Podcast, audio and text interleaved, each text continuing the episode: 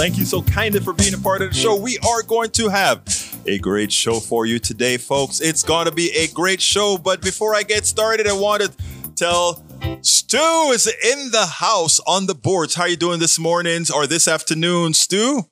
Good afternoon. I'm doing great, Egberto. Thank you. Well, you know, I noticed that we have somebody else in the studio. Let's give a good recognition to her person out there in the studio. How are you doing today? In your name. I didn't even get a chance to introduce myself. But anyway, we are going to have a great show. Hi, it's Di. Di is in the house. She's training on the board and helping with the phones. Hey, well, look, I appreciate you being here in the studio with us. All right.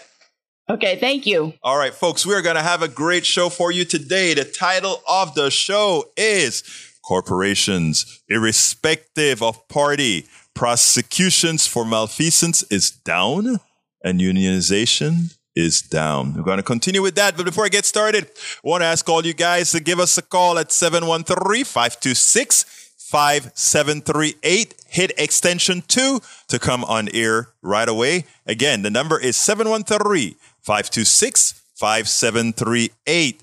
Before I get started, I always like to tell you guys to remember this is a community radio station and it is it is funded and supported by you. Not only is it funded and supported by you, that it, that offers you the ability to have a vote in this station. That gives you the ability to know that everything that we tell you is the unadulterated truth, not, not going through the lens, not going through the prisms of a corporation, a prism of those who would mislead you for a profit. Because who owns KPFT 90.1 FM? You do. You own the words that come over here because guess what? You support it. So please don't forget to go to kpft.org, kpft.org, hit that donate button and support the program. I promise you, we work hard to bring you substantive information. We work hard to bring you music that you normally won't hear on commercial radio. We work hard to bring you news programs, uh, fact-based opinions, etc., etc., etc. So now that I've taken that minute to ask you to make sure to please, please, we ask you so kindly to support our, our, our program KP, uh, on kpft.org. Remember to select uh, Politics Done Right as a program you are supporting. Uh, May Wood is on the internet. He's the first person in the chat, but we'd like to have some of you on the phone as well. 713 526 5738. Hit option two. Please don't wait till the end of the show. Let's get engaged early so that we can have substantive conf- conversation, substantive discourse. Anyway, uh, repeating again the title of the show Corporations Win Irrespective of Party. Prosecutions for malfeasance down, unionization down. What does it say? I repeat, what does it say? When irrespective of which party is in power, that corporations increases their power. Malfeasance, unionization, and profits. Is there an answer? Yes. Anyhow, starting. Remember the joy those who were not blinded by the fallacies of healthcare felt when Obamacare uh, passed? Even the people in Ruby Reds, Kentucky were happy with Obamacare by a different name. They called it Kynect.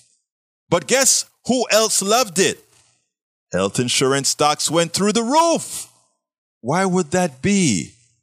Why would that be? Well, I'm going to continue with Ray first, and then we'll continue with the essay. Ray, come on in to the program. How are you doing today, sir? Happy Friday, Egberto. Happy and, uh, Friday, Ray. Belated MLK Day to you. I, I did uh, get a chance to listen in, but I was working, so you Well, know how that is. No problem, my man. I'm just happy that you're listening, and you know, I, I love to hear from you as well. Talk to me. Yeah, um, I want to kind of take you, I guess, into the weeds again today. Okay. and uh, my topic that I want to talk about is pedophiles aren't getting the attention they deserve. Okay. And I really want your listeners out there to understand what I'm saying. Okay. So, uh, my reason for going here is because you mention all the time a lot of the issues happening in our society affect those at the bottom most. Yes. And no one gets more guff than anybody accused of a sex crime. Yes. However, you have three prominent sex criminals that I call that are convicted and unconvicted. And yet, because they're high profile, they were either in the financial sector or in our political sector. They are immune from any kind of consequences, which is why I say they don't get the attention they deserve. Those three individuals I'm naming are actually Florida men. and if you know anything about Florida, Mm. they have some of the toughest sex offender laws Yes. in the country. Yes. And if these men were actually held accountable for their actions, they would not be able to live in Florida. Those three men are Jeffrey Epstein. You know his story. Oh yes, it's well documented. know. Yes. Matt Gaetz, Yes. who has been documented for Sex trafficking. sex trafficking. trafficking mm-hmm. And is also good pals with our beloved senator, Mr. Ted Rafael Cruz. I call him Rafael right now. He don't deserve to be Ted. Exactly. and last but not least, Mr. I grab women by the you know what, Yes. Donald J. Trump, The former president All of the United men- States. former president of the United States. All three of these men have been able to navigate through life with no consequences for their alleged sex crimes. And you understand, the allegation alone would cripple a working class person. Yes. But these men, because they're in a high place of power, don't see any consequences. And let me tell you, Ray, and that is where we come in as a, you know, and in fact, I'm going to talk about some of that uh, when I'm done with the essay, in that we have to take responsibility for taking responsibility for these things.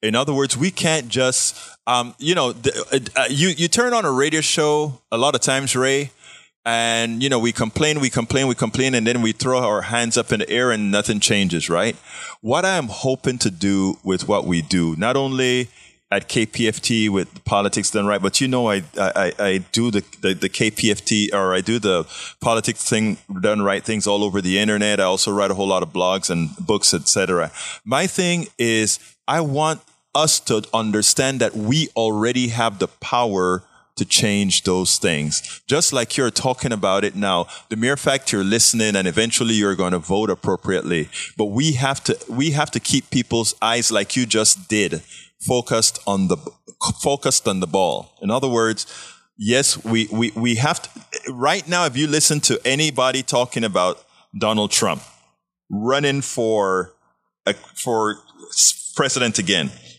they won't make his sex crimes or alleged sex crimes a major portion of his narrative. If that No, were but- it, go ahead.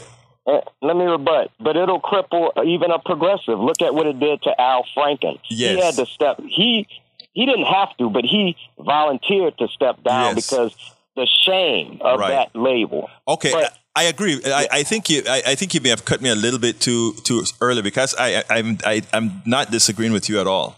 What I what I'm Okay. saying what I'm saying is the narrative on Donald Trump right now is concentrated. Uh, like I said, when we are here on the radio and when we are telling people what what we think folks should do to make a change. If you listen to the mainstream media narrative, very little is touched about all the allegations on, on these guys. These guys are treated just like you would be treated being a non-offender when they are offenders. These guys are given airtime. These guys are given respect. These guys are given all of these things, even as they have all these allegations against them. But we, the people now, if, if, if we independent media, etc., take the responsibility not to let that fall through the crack, like you just did by by pointing out these three prominent guys that uh, two of them who just got reelected, or one that got re yeah two got reelected by pointing that out. I mean, think about if if these things were more prevalent. Yeah, I mean, it, it needs to be said, and I know you know, but I'm saying it for the listeners out there because they tend to forget that you know these things. You know, they were brought up in the media maybe for a week or two, and then they get forgotten. That's the point that I'm making. In other words, you just changed that narrative, didn't you? Yes, sir. Yes, you sir. just and now the, the thousands of people that are out there listening to the radio, when they think Donald Trump later on this afternoon, they are going to be th- remembering about Holden by the you know what. When they think about Gaetz, when Gaetz are on, uh, uh, Gaetz is on all these committees that he just got placed on, they're going to be thinking, thinking they have that sex trafficker on a committee. And when he starts talking to the committee, those folks who have listened to what you brought onto this program, that's going to be triggering in their minds as well. And that's the importance of our kind of media. Yes, sir. And Mr. Cruz, he he can't speak because he wanted to grill Ketanji Brown about you know her opinion, her legal right. opinion on sex offenders but he's palling around, palling around with a known sex alleged. offender. Yes. Yes. Yes. You're absolutely right. Anything else else you want to say, brother Ray? Well, I'm a proud owner of both audiobooks for uh politics for um how to make America utopia uh, and how to talk to your right wing friends. And I actually would love to uh, see you in a webinar. I actually sent you an email about that. I got the, I and haven't responded yet, but I just saw it while I was going through my email here at the studio. But yes, thank you so kindly for uh, getting getting those two books. I mean, uh, uh, I, I I really do appreciate that. Thank you so kindly. Yes, sir. Keep up the good work. You have a great, wonderful weekend. You too, sir. All right. Anyway, uh, folks, uh, that was Ray, and Ray brought up a very important point that we have to keep in the in, in the space, in the narrative. Anyhow, folks, the telephone number is 713-526-5738. Again, that number is 713-526-5738. Please remember to hit option two so that you'll get on the air right away. Uh, option one is if you want to contribute. Option two is to get on the air right away and speak with me. 713-526-5738. Uh, let's see. I don't know if it's my location or just my lousy Wi-Fi, but getting lots of lag today. Sorry about that on the air on Maywood. You can also listen at kpft.org as well or politicsandright.tv. Anyhow, remember the joy, those who, back to the essay, remember the joy, those who were not blinded by the fallacies of healthcare felt when Obamacare passed even the people in Ruby Red, Kentucky were happy with Obamacare by a different name. In Kentucky, it was called Kynect. I remember on TV, they would say, Do you want Obamacare? People said, No, that's socialism. And then they said, But do you like Kynect? And they said, I love Kynect. Kynect gives me good health care. Well, Kynect was a name in Kentucky given to Obamacare. So they love Kynect, but they hated Obamacare. That is what our media, that is what our politicians did then. But guess who else loved it? The health insurance stocks went through the roof. The health insurance companies loved Obamacare. They loved the Affordable Care Act, which is the same. They loved Kynect, which is the same. Why would that be? Well, well, Corporations, via their nonprofit, misinformed, and paid politicians, created enough chaos to scare politicians into making the Affordable Care Act somewhat patient friendly, but mostly corporation friendliest. You get it? They made it patient friendly, but corporation friendliest. So therefore, corporations knew, ah, we got Obamacare now. We didn't really want it because it's going to be, there's going to be increased taxes and whatever. But guess what? We're going to make all that money back and more. Let's talk about it, folks, because it's not the sub, that, this is a pre- prelim to the subject. It's important. Yes, you get a free colonoscopy with Obamacare, but if they find something wrong, the colonoscopy is no longer coded as screening. In other words, millions that would not have had a colonoscopy get one. It may or may not save their lives if cancer is found, but to many, it drains their financial resources. Understand what that means. Screening becomes a marketing tool, subsidized government advertising to increase business for screening centers, hospitals, and the entire private healthcare industrial complex. And this type of scenario occurs over and over and over for Obamacare and for many other things. I think I think I need you to understand what I just said there. Everybody talks about screening. Obamacare increased the level of screening on everybody. You can go get yourself screened now. Supposedly, if you screen, you can find diseases early and where it's easier to treat, etc. But if in the screening process something is found, that is no longer screening, that's diagnostic. And diagnostic is not covered by the freeness, the free free coverage, right? It's not. It's not covered. It's now into the other domain. If you have insurance who covers it, you may be paying your 80 20 at that point. It's not free anymore. So, in effect, what Obamacare did for insurance companies is it was a marketing tool for them to bring in a lot of people for screening because you bring a lot of people for screening, you're going to find a lot of diseases and if you find a lot of diseases, you make a lot of money because in America, diseases means money for the health care industrial complex. I so wish folks understood. Obama, don't get me wrong, Obamacare is good for all of us. But remember the way it was written, it was written for the corporations to make even more. So you get a little bit more coverage. You may cost you, you may go to the doctor when you otherwise would not, and that may cost you your house or something that otherwise would not if you just drop dead. But but folks, remember it was a marketing tool for the healthcare industrial complex. Let's go ahead and bring on Caston into the field. Caston, come on in. You are hot right now. Come on in, Caston. My question is this. Yes. A little bit on racial disparity. Going all the way back to 1968. Yes, sir. I was in a I was in a special reconnaissance platoon, mm-hmm. and I had a machine gunner that was black, mm-hmm. and our lives depended on each other. Mm-hmm. And as the years went, as the year went on, with all the racial strife back here in the United States, mm-hmm. he started hanging around with all the, I should say, the blacks they were having all this against the white people in Vietnam. Mm-hmm. So I went down there one day. I called him up in front of all these other blacks.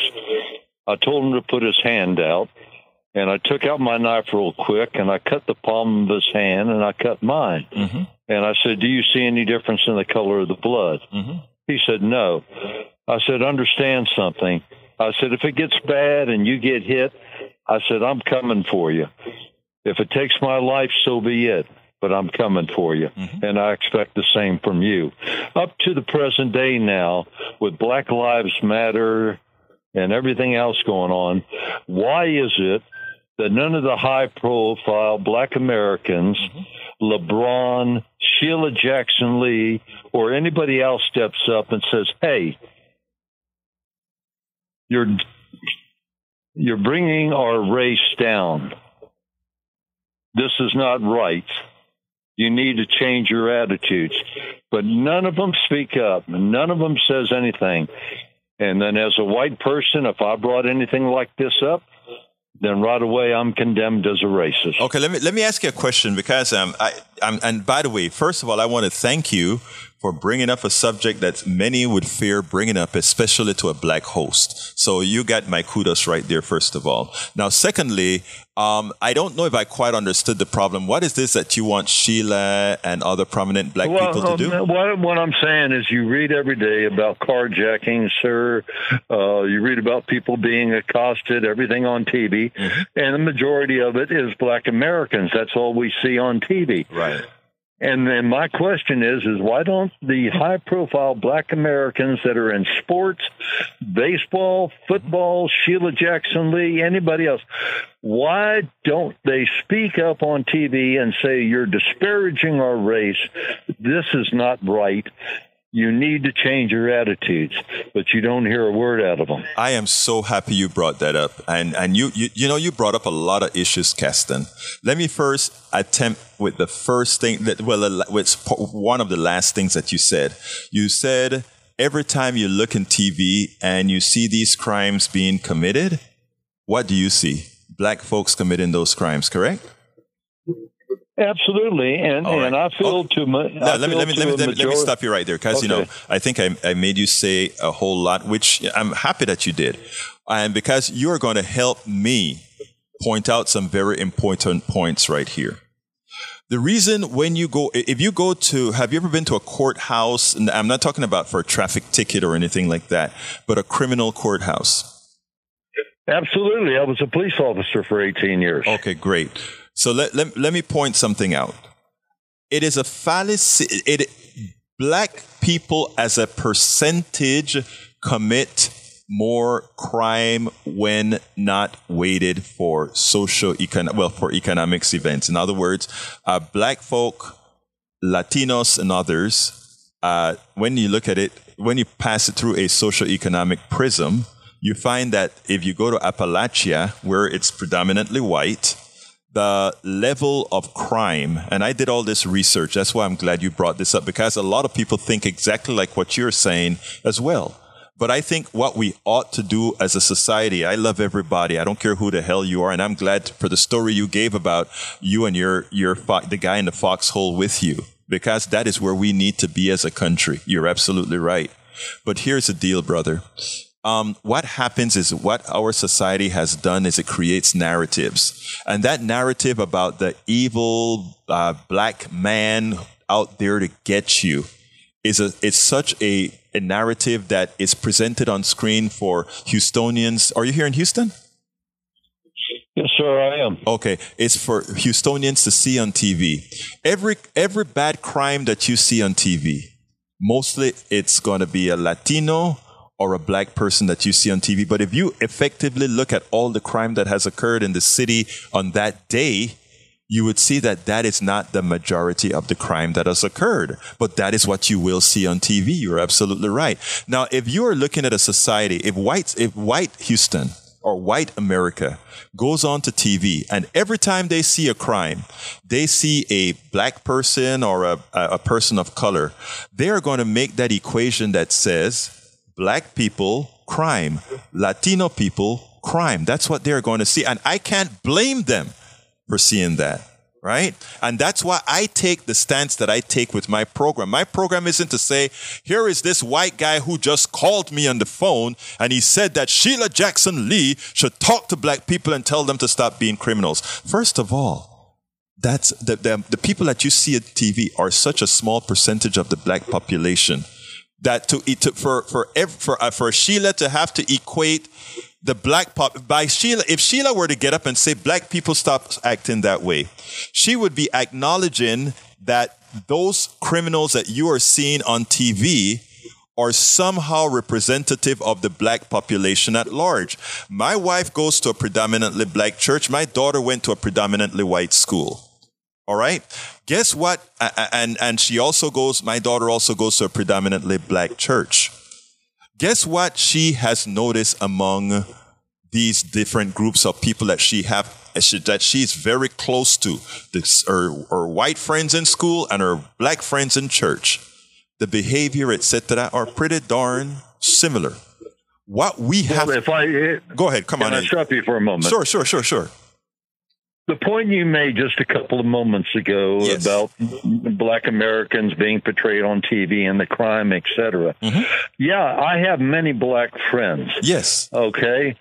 That's not, you know, in no way. I mean, I love them dearly. They're brothers to me. Right. But what I'm saying is when you see this portrayed in the media on TV all the time mm-hmm. over a large white populace and mm-hmm. they see that these young blacks with the hoodies on mm-hmm. and everything else are committing the crime, then you can't help but understand that a lot of white people that don't sit down and rationalize it, as you just stated, mm-hmm. that they say, well, overall, this is the way they are. 13% of the black population is. Yes. And, and, and, and by God, you know, the, the, the, you know, this is this is bad. We Caston, don't want to deal with this. So let me talk And to you, Caston. Caston, that is where you come in, Caston. You're a smart dude, aren't you? You're a smart dude. And, you know, uh, the, the society is only going to change when all of us make the change, or, or, or either we make the change or we also force the change with our, you know, with our persuasive powers. Because uh, you understood exactly what I said about uh, if if, uh, if if you listen to my programs all over that where, where I give, I am not the black guy that comes out and and just start attacking white folks who seem to say racist things or seem to say certain things that are unkind. You don't see me doing that. What I try to do is I try to see things through the eyes of the person that I'm talking to. And the reason I try to do that is most people I've realized in society are good people. And they're good people with with racist feelings. They're good people with racist ideas. And some folks are going to slap me for saying that. But here's what I mean. People didn't become that way out of just thin air. We have a, an entire society whose job it is to, to create this chaos. Because believe it or not, and I'm going to go a little bit in the weeds here, but I'm going to ask you to stick with me. Our economic system depends on racism. And I don't mean uh, the way you may think. It depends on white guys like you, right? And white folk looking at Latinos and looking at black folk and be concerned about what they're doing because the, the, the way the economic system works, it, it, it, it pilfers everybody. You, it pilfers you as a white guy. It pilfers me as a black guy, a black Latino, black Caribbean dude. It pilfers, the, it pilfers everybody. But the only way they can continue doing that is to create these animals. So when you watch TV, uh, crime look a certain way, but it doesn't tell you the whole story. You know, there's Uh, a well. Let me uh, Go ahead. uh, Let me bring you up to date on one thing. I rode back on the Miami Police Force, yes, sir. and uh, once the area I rode was predominantly black, Mm-hmm. Haitian, Puerto Rican. Yes. One side was called the pit. Mm-hmm. The other side was called the swamp. Mhm. And the pit was where all the Puerto Rican, Puerto Ricans and Haitians lived, and the swamp where all low income blacks lived. And I was raised never to be prejudiced by my family, never, never have been in my life. But as a white police officer riding an all black area and dealing with the same thing day in and day out, mm-hmm. you cannot help but getting somewhat prejudiced Yes. because I used to see black guys shining their cars, getting them just absolutely beautiful. And they'd get, you know, they'd be dressed to the nines with the shirt and the coat and all that and getting mm-hmm. in their Cadillac. Mm-hmm. And then I would see the poor black mother with three little kids trotting along behind her with a shopping cart full of clothes mm-hmm. going to the laundromat Right. and and I would go, "What is wrong with this picture?" And uh, But and I- the same thing, and, and like I say, going all the way back to that time, 71, 72, and it carries all the way over to right now. There's no father structure. There's no guidance. There's no value. There's no common sense. All right, let me let me let me push back a, lit, a, a bit there. Um, and the reason I, I want to tell, remember I spoke earlier about a lot of these issues being socio-economic, right? And there's a Correct. genesis for all of this. Uh, you already gave me the impression that you are acknowledge that uh, pigmentation for some for all practical purposes skin deep. I have a whole book i wrote about uh, this particular particular issue but i'm not going to go there now. But everything that you just said right there about the black folks that you've seen in that in not the in the swamp i guess the part that you look in right i can ride to a certain part of america with mostly white people I tell you, I could tell you a story about my daughter in Ohio, in the Ohio River Valley. Um, and that is the same behavior you get. Socioeconomic behavior is a thing. But what happens is while it is highlighted on TV or when you were a cop because you were in Miami and not in Timbuktu, Ohio, that is what you saw. But nobody, uh, you, not often would folks speak the way you just spoke about black folks about the white areas in Appalachia. So what I'm trying to get to you, right, is not that I mean, there's a the, the picture is bad that you just showed. The guy shining his car, taking care of himself, and not of the mother with three kids who is he impregnated. But I'm saying that's not a racial thing. You saw it in a black neighborhood, but it's not a racial thing because it's something you will also see in. And by the way, I, th- I appreciate the conversation and appreciate oh, Well, the I- civility well, of the conversation. I, I, I totally, I totally agree with you. right. But you know, I was just trying to state the point Yes. that being a white officer in an all-black area Right. and seeing the same thing Right. every day, every day while I'm patrolling. Even though I was raised without any prejudice whatsoever, It got you does prejudiced, creep yeah. into your mind. And let me tell you what I what I expect of you as a police officer, though, sir. Right?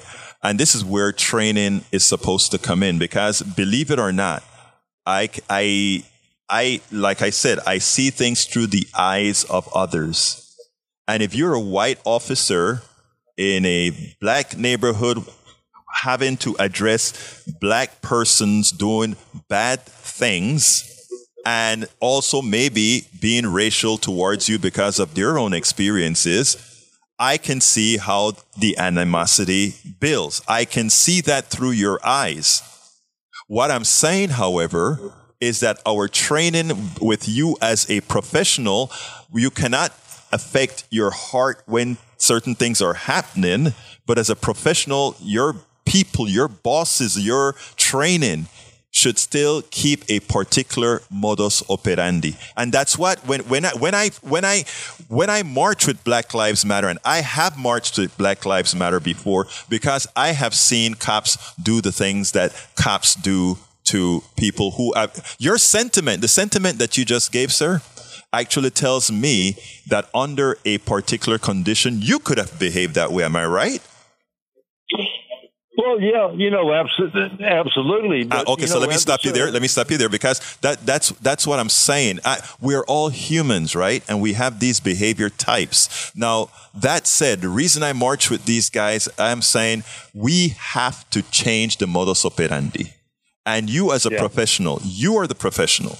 You are the professional, right? We have to instill in your training. You know, when you remember when you're in the military, uh, you had to learn muscle memory. Certain bullets start flying, you had to learn how to react before your mind gets involved. What happens with a lot of cops is their muscle memory has not been trained that correct or have not been trained correctly. Yes, they're calling you names, they're disrespecting you, they're doing all these things, but what is your name? A peace officer.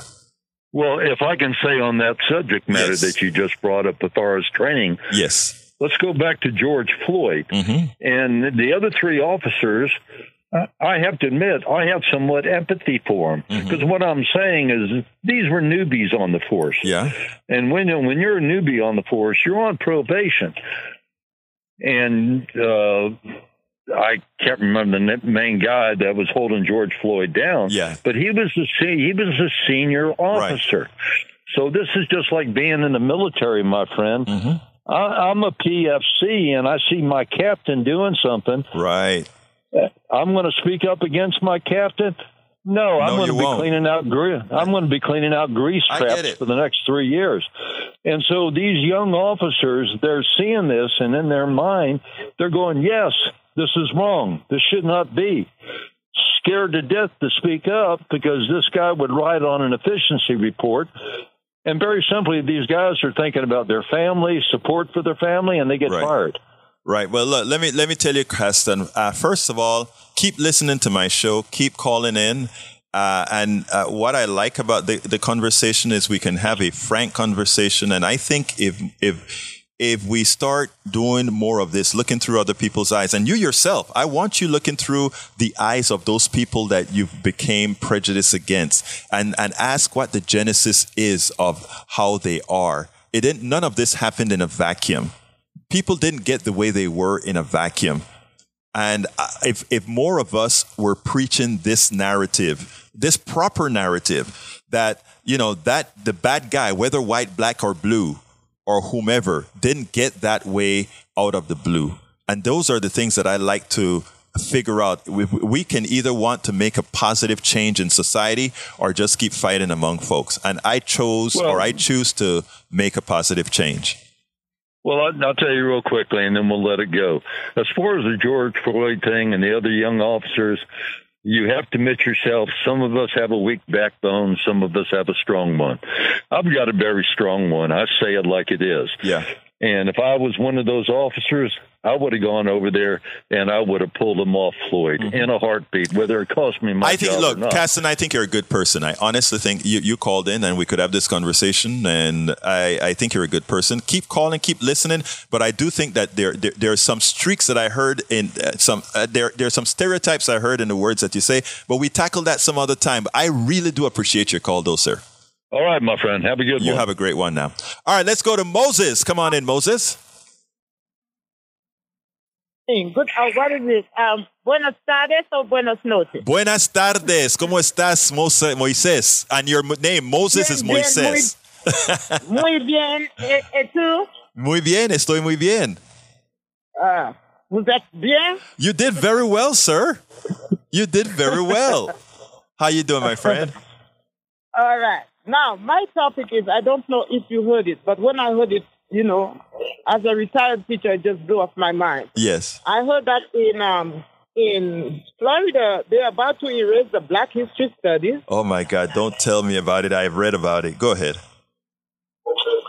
And they're, and they're going to replace it with European history. Let me tell you what happened. Let, let, let, let me just tell you in, in effect what happens. So you may want to turn down the radio a bit that you have on. Um, Okay, hold on, hold on a minute. Okay, so- turn up the radio. I, I, I will, and I, as I said, this as I'm going to start telling the folks as it is right now. In in Florida, the great governor of Florida is trying to redo uh, how things work, and it seems like our network has gone down again. Yeah. So anyhow, but can you hear me?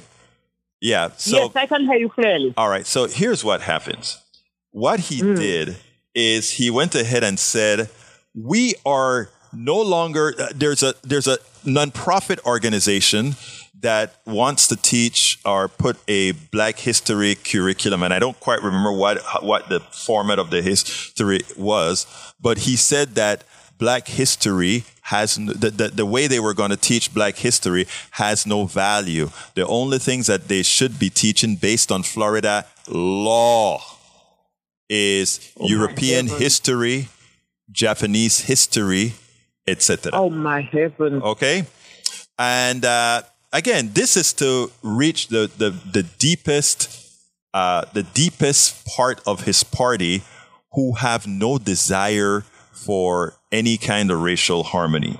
And I mean, I, I, he didn't only talk about that. He also wants to teach that the slave trade didn't really occur. Yeah, I mean, there's a whole lot of. If you look at DeSantis' history when he was a teacher and when he did a whole lot more, he was always, and I, he was always. I, I, do, I don't like to just call people racist, but that's just in effect what he was. He he was when he taught. He he was he is as a governor, and the reason he is that way, I can't quite understand why it is. Now, The I- question I'm asking, Yes. as a teacher, Uh-huh. as a teacher, with Yes. the heart of the teacher, yes, if you have studied in education, Yes. educational philosophies. you've gone through the annals of education, Piaget, Jerome Bruner, and all of the our education prelates. If you have studied education thoroughly and understand how people learn, what it takes to bring a generation through with education, that it has to encompass every subject yes, so you does. can get a you can get a citizenry that is knowledgeable, yes, strong, and can face any contingency.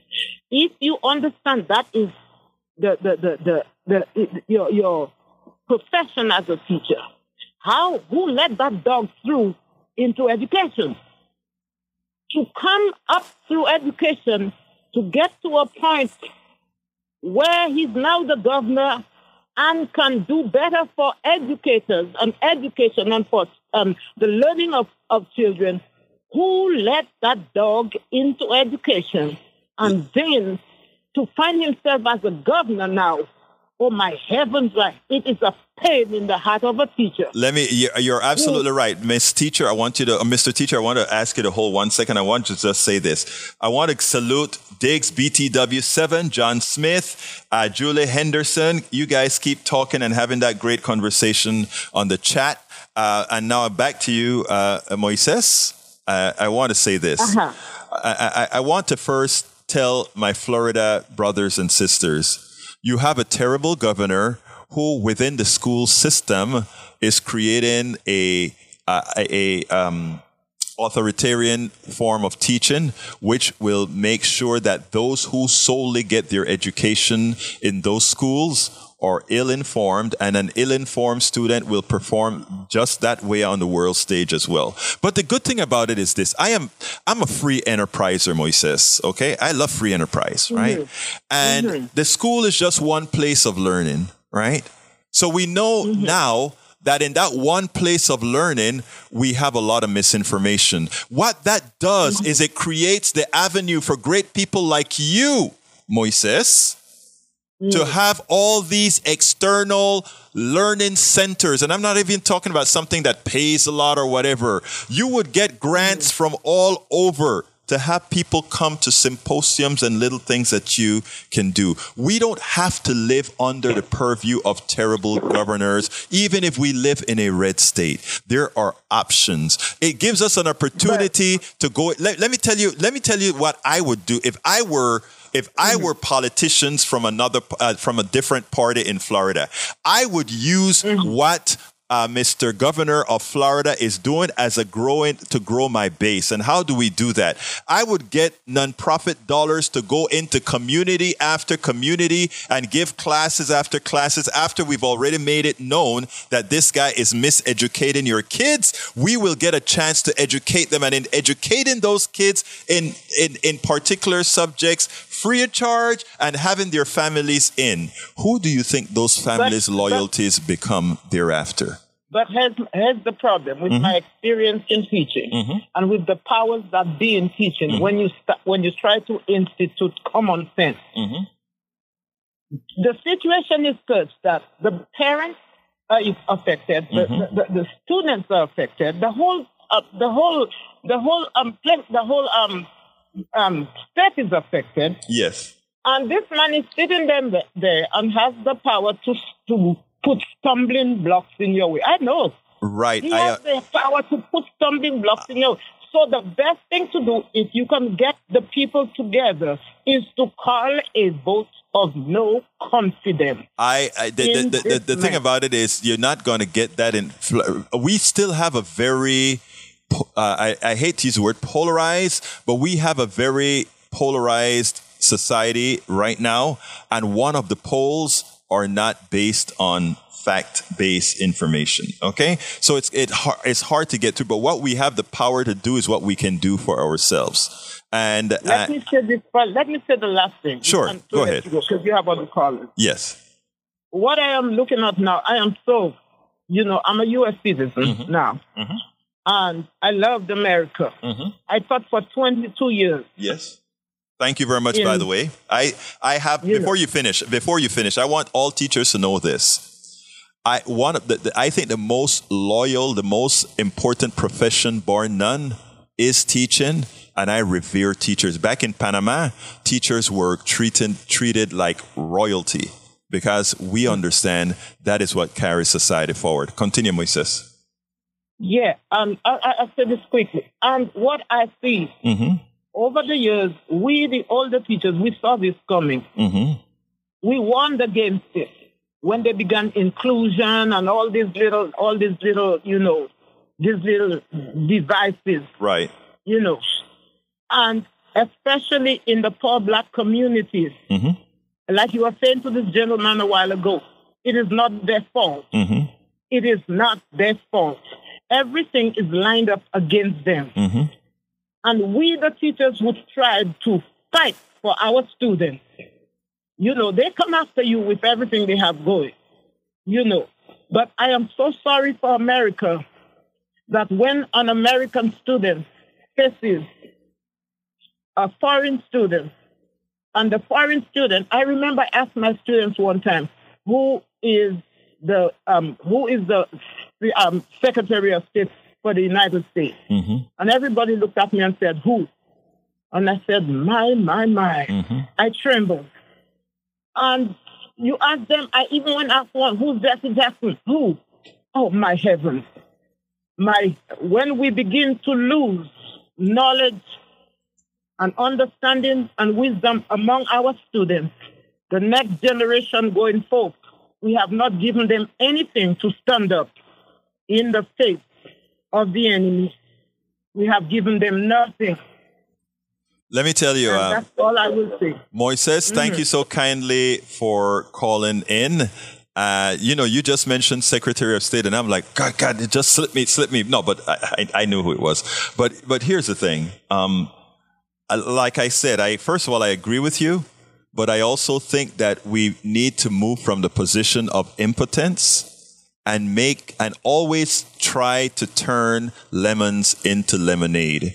And in as much as uh, as uh, uh, the governor of Florida, uh, DeSantis, is doing all these bad things, I think these bad things are an opportunity for us to engage the community otherwise. And I think uh, the one of the problems we have in America, and not only in America but elsewhere, is we we rarely think outside of the box, and we need to start thinking outside of the box to mitigate the bad things that are happening by bad people. And that's my goal. And that's one of my goals with these types of programs as well. Look, we can turn those think- lemons into I think- lemonade. I think you are right. I think you are right. It is usually necessity is the mother of invention. there you go. and I think You are a this teacher. Is where we are. You are an This is where we are educator. You are an educator. Thank you Uh-huh. so kindly for calling, Moises. Okay. All right, okay. folks, give us a call 713-526-5738. In case I don't get through with the essay today, please remember that you can always go to politicsdoneright.com slash newsletter and you can find all the essays for every show that I've done. politicsdoneright.com slash newsletter. Corporations via their nonprofit misinformed, and I'm continuing with the, the story of the day until I get another call, 713-526-5738. Hit option two and you will be on air. I would love to hear from you. I'd love to hear from you. All right. Corporations via their nonprofit misinformed and paid politicians created enough chaos to scare politicians into making the Affordable Care Act somewhat patient friendly and mostly corporate corporation friendliest. Yes, you get free colonoscopy, but remember what I said earlier. If it found something else, it can cost you. All right, continuing. Every time a law purportedly helps the masses look under the hood, corporations are going to get their pound of flesh extracted by their bought politicians first. Remember our previous topic where we discussed stakeholders? The capital class gets the most and we get the crumbs. Stakeholder theory in a, is a view of capitalism that stresses the interconnected relationships between business, their customers, suppliers, employees, investors, communities, and others who have a stake in the organization. It is clear based on the decline in economic state that the powerless of the, uh, the, the uh, back up the economic state in the organization. It is clear based on the decline in economic state and powerlessness of the employee and the customer that the theory does not treat stakeholders evenly. Capitalism in its name is probative. The stakeholders who own and control the capital continue to be the lord of the consumers and employees remain the serfs. Two stories come to mind. Few feel it, few will initially see their interrelation, but they must. The first is that under this purported union loving democratic president and administration, unionization is at its lowest point. The second is that under President Joe Biden, corporate persecutions have hit a record low. The Common Dreams article, Low Union Numbers Amid Organizing Wave Sparks Calls for U.S. Labor Law Fixes, should give everyone pause. It says the following. Labor advocates renewed calls for boosting U.S. worker rights and protections under thir- as, on Thursday as federal data revealed that despite union membership rising by 273,000 from 2021 to 2022, a jump in non-union jobs meant the unionization rate fell from 10.3% to a record low of 10.1%. In 1983, the first year where comparable union data are available, the union membership rate was 20.1% and there were 17.7 million union workers. The Bureau of Labor Statistics noted in a statement announcing the, few, the new figures, the number of workers who held a job covered by a union contract included those who report no union affiliation rose by 200,000 to 16 million last year, but the percentage of employees represented dropped from 11.6% to 11.3% according to the BLS, that's the Bureau of Labor and Service. All right.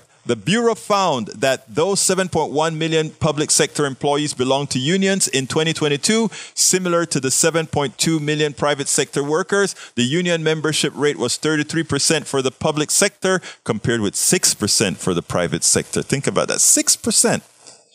Responding to the BLS release, the AFL-CIO Federation of Unions represented, representing 12.5 million workers asserted these statistics highlight the need for the protecting the right to organize, the PRO Act, and the Public Service Freedom to Negotiate Act, which will hold union busting companies and organizations accountable and give workers the negotiation power they deserve. Specifically, pointing to the record low unionization rate last year, Nina Turner, a former Democratic congressional candidate and senior fellow at the Institute on Race, Power, and Political Economy, said that this is a move in the wrong direction. Nothing, noting the same statistics, Democrats said the U.S. House Committee on Education and the Workforce tweeted, unfortunately, this is not a surprise, even though unions are extremely popular among workers. This is a direct result of employers using illegal union busting tactics and Republicans turning their backs on working people. Remember, I said I'll tie the two together.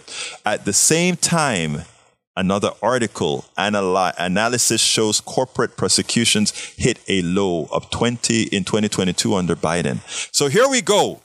We have unionization going down many times because of illegal actions by corporations. And at the same time, we're having less corporations being convicted, less corporations being uh, scrutinized. So here we go. It says, despite the Biden administration pledge to crack down on corporate crime, a new analysis of Justice Department data shows that business prosecution fell to a record low in fiscal year 2022, even as there appeared to be no shortage of wrongdoing from healthcare fraud to large scale price gouging.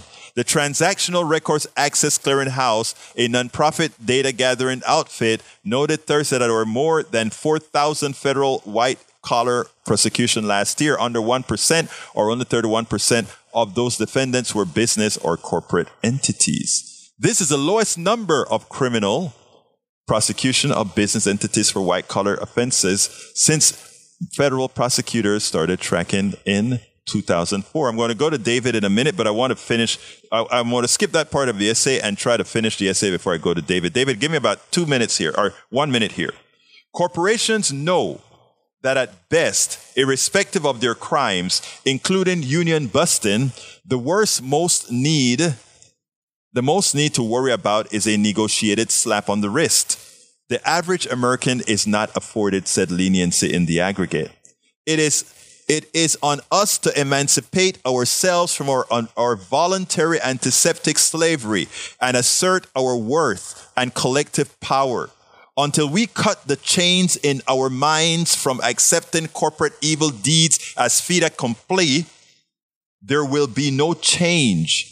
It is up to us to vote our interests and elect those who will bring a fair economy to all of us. Come on in, David. How are you doing today? Well, I'm here, David. Yeah, I was. Uh, have you? Are you aware of? There's a list. A list that, that says the 14 signs of fascism. Have you I, ever heard of that? I've I've heard. I, I don't remember if it's the 14 signs of fascism, but I've heard of Yeah. something amount Well- of fascism before. Okay, one one of the 14 signs of fascism on that list Mm-hmm. is corporate power is protected. Oh, got it. Yeah, I do know that. Yes. Yes. Now, what I one thing I really wanted to comment on was this guy that called you about the, the fellow who's an ex police officer, Yes. and I don't know. From what I could tell, it sounded like he was trying to make apologies for some of the guys that were that were involved with with with uh, Chauvin, who was uh, what he was trying to do was- is to say that these guys were following their leader, and Well, very few people what- um, go Okay. against their leaders. Yeah. Let, let me let me comment about what I have to say about that. Mm-hmm. And those the people that were, were were in the Nuremberg trials after after World War II. They basically maintained the same thing with Hitler. They said we were only doing our jobs. Mm-hmm. Right. That did not absolve them of their guilt. No, no, it shouldn't. one, Yeah. and here's the thing about it: they are adults; they're not children. And furthermore, nobody forced them to become police officers. And here's the problem: when you sign, when you uh, sign up for a job like that, you're under the you're under the understanding that you're receiving from the state an enormous amount of power over the people that Right. you're that you that you're and, and that you're uh, sworn to protect and David, serve. you're absolutely right, and I'm running out of time. I hope you you heard you, you heard when I told him that uh, he has the that you know he's a professional, and as a professional, what we expect of him. I am happy that Mr. Caston called in. I'm very happy because yeah, he's held to a higher standard. Exactly. And we have to have these kinds of dialogues, however, for others in the community to hear. Because what we have is these shouting matches and the way the mainstream media handles these stories, they don't allow expressions, right? And that's what we have to do here. And that's how we actually get across and get towards people. But David, as usual, thank you so kindly for calling in, my brother. You keep listening, keep calling. We'll stay together. Okay, sir? I will. I'll do that. Thank you, sir. Thank you. All right, folks. Uh, look, uh, I hope you enjoyed the program. Please go to politicsdoneright.com slash newsletter to read the entire newsletter. And please remember to go to kpft.org to make sure that we can stay online by providing whatever support you can. Uh, it's going to be a few seconds for me to get out of here. So my name is Egberto Willis. This is Politics Done Right. And you guys know how I end this, baby. I am what? Out! We spend a lot of time deconstructing the news trying to trying to parse it into a form that everybody can understand. We try to find those little nitpicks where uh, it goes it flies above the fray etc if you really like these videos that we do i want to ask a big favor. Please go ahead number one subscribe to our channel and number two please join if you can. Thank you so kindly for watching. Keep watching. Please remember to share. We must populate the entire internet with our progressive message, a message that we know is what most Americans say that they want. So help us, please join.